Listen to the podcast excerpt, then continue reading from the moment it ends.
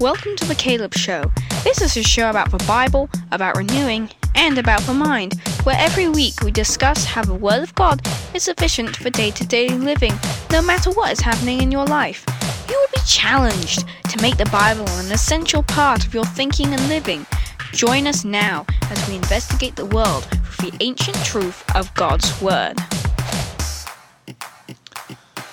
Hello, everybody. Greetings and welcome back to the show. This is the Caleb Show. I'm Caleb, and this is a show where we talk about the Bible, we talk about renewing the mind. We ask the question Is the Bible sufficient? Is the message of God's Word contained in the Bible actually sufficient to get us through whatever life circumstances we have being thrown at us? I don't know where you're at. I don't know if you're in the southern hemisphere, the northern hemisphere. I don't know if you're in the western world or the third world developing. I don't know if you make decent money or you don't make decent money. Uh, I don't know what your situation is, but I do know that the reality is is that God has given us His Word in the Bible, and that word is for all human beings. I love the fact that Wycliffe Bible Translators is getting God's word to places it's never been before. New Tribes is doing the same thing, getting God's word to people who have never heard it before. There's those who are getting God's word into China, into North Korea, into Muslim countries where it's illegal to have a Bible. There's people getting God's word around the world. And the persecuted church which is a good chunk of uh, the believers who live in Central Asia and East Asia and North Africa. The persecuted church has one primary desire, and that is to be prayed for and to receive God's word. So, for instance, just a country like North Korea, even if you have seen a Bible, uh, certainly if you possess a Bible, you will very quickly be put into prison or perhaps killed. And so there are nations out there where it is very dangerous to own a copy of God's Word. And if you're a believer in China or in the stricter Muslim countries, uh, you could easily be uh, persecuted, you could be beaten, you could be put to death for having a Bible. Today's podcast is about Peter Jasek. Peter Jasek is a Czechoslovakian man who was uh, detained by the Sudanese government in uh, a number of years ago, I think five years ago. And uh, we're going to do a review of his book that just came out last month, June of 2020. His book, Imprisoned with ISIS, came out. And yes, that's what it's called Imprisoned with ISIS by Peter Jasek Faith in the Face of Evil. And so he worked with Voice of the Martyrs, does work with Voice of the Martyrs, and he was sort of responsible for the North uh, China, or sorry, North uh, Africa, African area. So he visited Africa quite a lot, and he visited Ethiopia and he visited Sudan, and he was making connections with a number of pastors there and a number of churches. And as you remember, several years ago, northern Sudan or Sudan proper. Uh, allowed the southern half of their country to become South Sudan. And so South Sudan was its own recognized country by the rest of the world, and there was a divide between the more Christian South and the more Muslim North. And there was a lot of conflict going on in those two places, a lot of believers being persecuted, churches being bombed, things like that by the president of Sudan at the time, who actually had a warrant for his arrest issued by an international criminal court. And so the guy, it was known that the guy was was not doing good things in his country. So Peter Jasek was involved with uh, getting in contact with believers in that part of the world, trying to find ways to help them medically, uh, as well as as um, other ways if they could, and so trying to encourage the believers in these countries, encourage the pastors in Sudan. So we're asking the question is the Bible sufficient? And if you read Peter Jasek's book, you will discover that yes, the Bible is sufficient to get you through whatever circumstance you are in. And so Peter Jasek, he was arrested upon trying to fly out of the country. He went there for four days uh, to northern Sudan went there for four days, met with some believers in that country, was booked into his flight to leave and fly back to Czechoslovakia. He was detained, and for the next 445 days, he was in the Sudan prison system on trial. So, what he recounts in his book, and I only want to pick out three things, I would highly recommend reading the book. It is very encouraging. But what we're about in this podcast is whether or not the Bible really can renew your mind, whether or not the Bible really can give you the peace, the message of the Bible, God's Spirit working through His Word. Are these sufficient for whatever circumstance that we're in? Can we have the mind of Christ in these situations? Can we undersee the world around us uh, all just by the Scriptures and understanding what the Scriptures say? So, uh, so when Peter Jasek was first in prison, he had his phone confiscated, his laptop confiscated, and he didn't seem to have a Bible with him. He was only supposed to be there for four days, so I would assume that he just thought he could read the Bible uh, off of his computer or whatever. But he didn't have a Bible with him, but he was thrown in, and as the book is called, in prison with ISIS. Uh, he was actually thrown in with members of ISIS. And so they, obviously, over time, knowing that he was a believer, uh, were going. They beat him. The prisoners beat him while he was there, and things like that. Uh, so what I, what I want to point out is over the course of his imprisonment, he went through several periods of uh, first being wanting to get released, wanting to get back to his family, wanting to get out of the prison system because it was difficult. But then, as he was there, uh, he was eventually given a Bible, allowed to have a Bible, and also he was uh, in relationship and in fellowship with other believers who were in prison with him. And so, over the course of the 14 months that he was in prison, he went from strength to strength to strength and it's a beautiful thing to read about his journey going through and how he interacted, how he prayed with other prisoners, how he fellowshipped with the believers that he was in prison with, how he was ministering to others uh, above and beyond his circumstances and what where he found himself, which is which is in a dark place. I mean, who wants to be in prison in Sudan? I don't like the idea of being in prison in Sudan, and I'm sure you wouldn't either. But that's exactly where he found himself. So I want to point out a few things. I've written page numbers down. I highly recommend that you get the book. I am not getting any kind of financial kickback off this at all. I am simply encouraging you to get your hands on the book. It's called Imprisoned with ISIS by Peter Jasek. Uh, it's on Amazon. You can go to peterjasek.com and I'm sure you can get it through there. Uh, by the way, Peter is P E T R J a S E K dot com, Peter Jasek. Uh, that's how it's spelled P E T R J A S E K dot com. So he says in his book, uh, around page 86, that, and I think this was the time where he was first put into prison, but yet he wasn't, uh, didn't have a Bible available to him. But what he did have was the knowledge uh, of the truth that he had received from the scripture before he was imprisoned. And so this was the point where he was actually in with ISIS prisoners. They were praying five times a day. Uh, they were saying Allah Akbar all the time. They were uh, in. He was in an environment where it was basically dominated by Islam, and and the and the belief that Islam is the religion that all the world should be uh, subject to.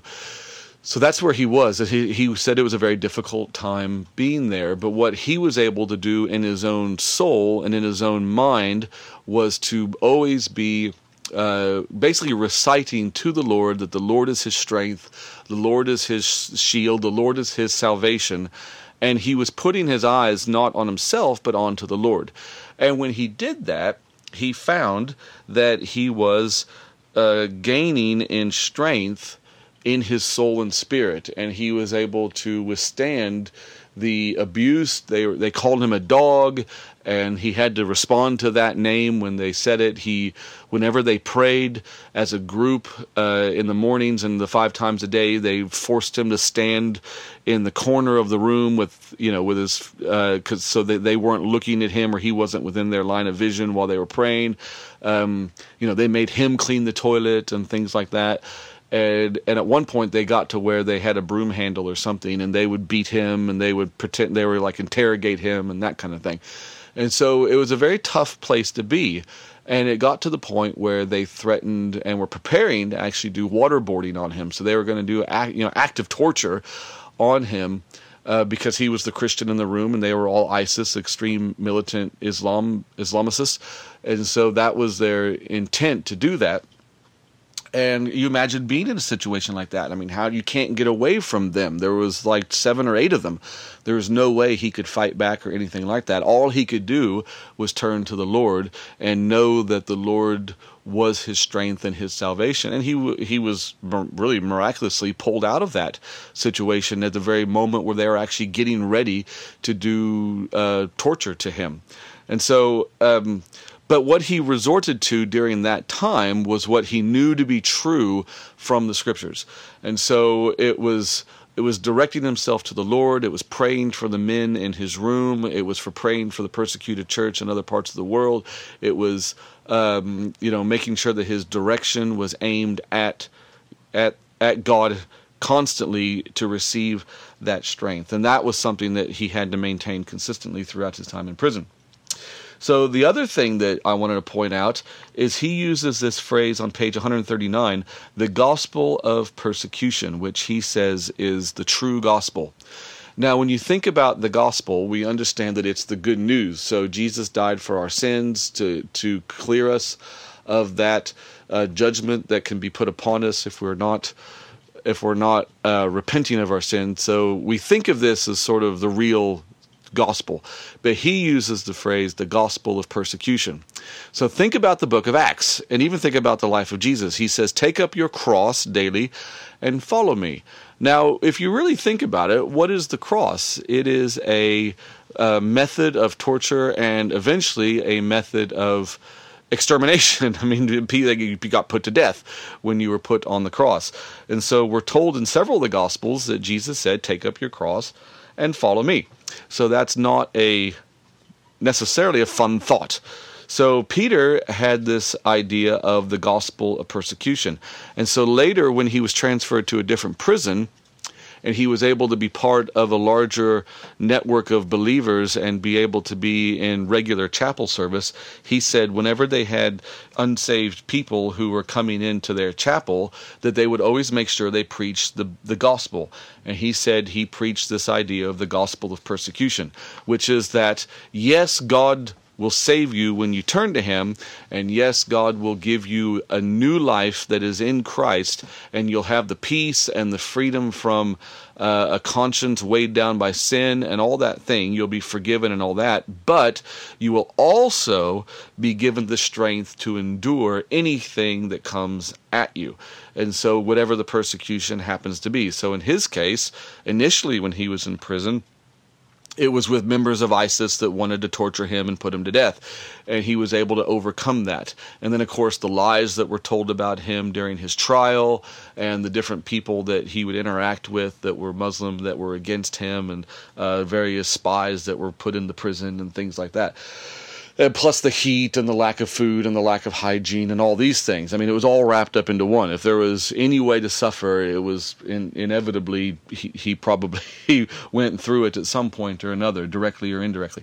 And so this idea of the gospel of persecution, when you read through the gospels and find that Jesus went through the ridicule, the humiliation, the beatings, uh, the crucifixion itself, and then the death, and yet at the same at well not the same time but oh, but through it he maintained that strength of soul that he as while being empowered by God's spirit to walk through all that in obedience to his father then he resurrected.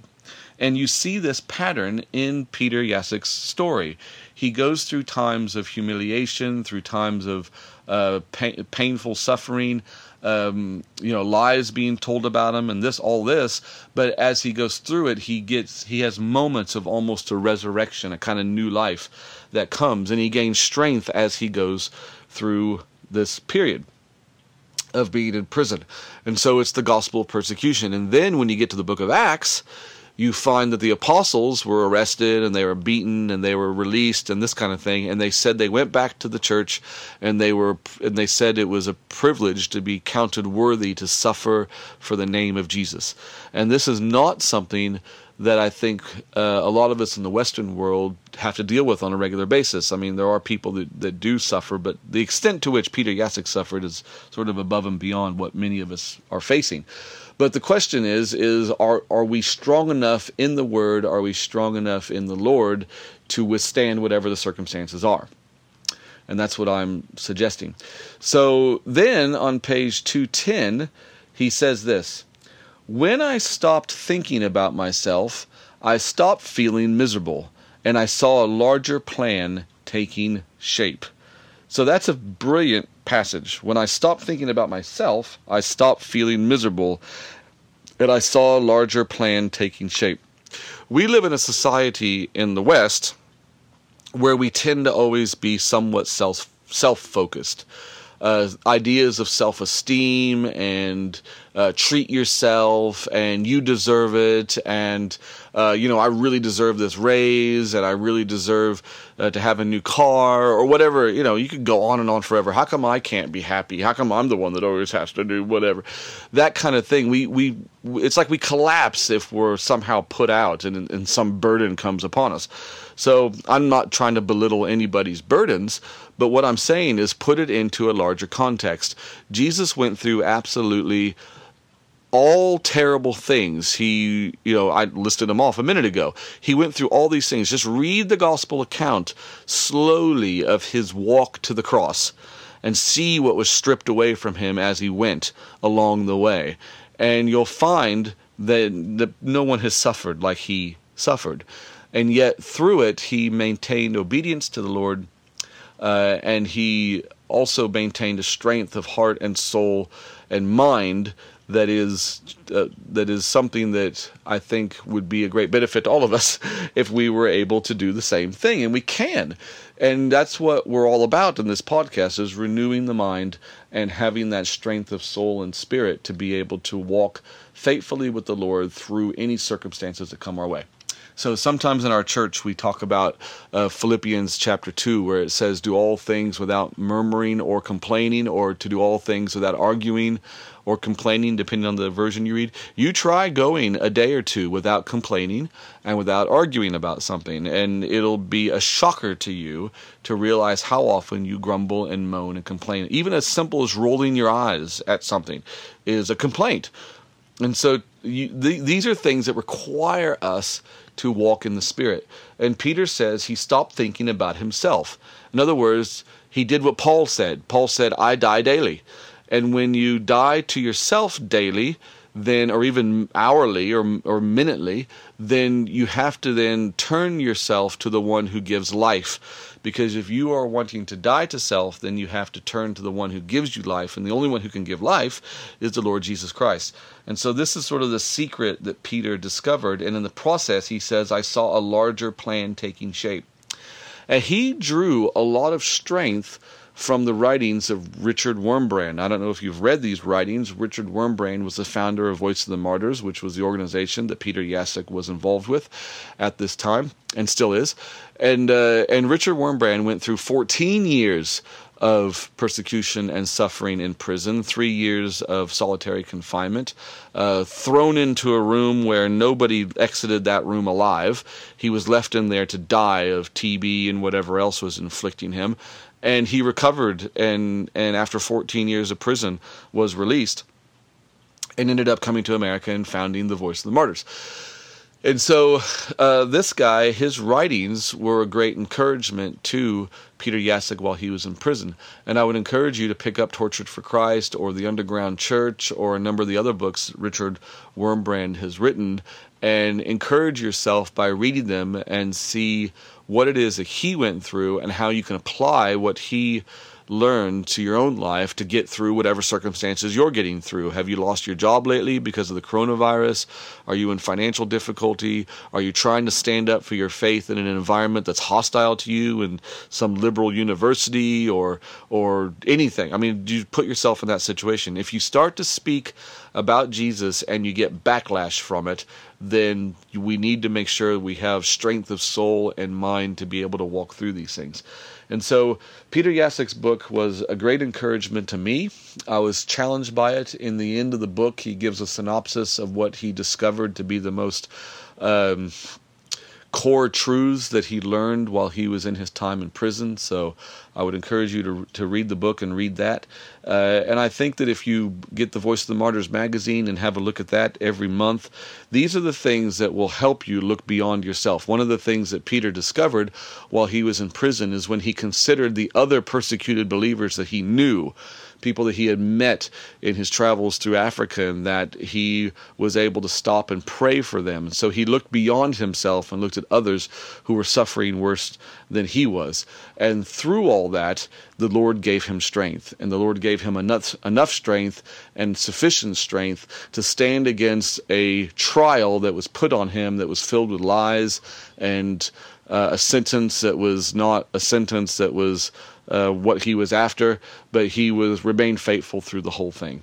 And so uh, this is uh, the book review of Peter Yasek's book, Imprisoned with ISIS. And um, I hope you get your chance to get your hands on it and read it and be encouraged by it. If you enjoy these podcasts, I would uh, be greatly appreciative if you would share them with others, write a review on Spotify or iTunes or wherever you listen. Thank you for your time. I hope that you were encouraged and challenged, and God bless you, and we'll see you again next time.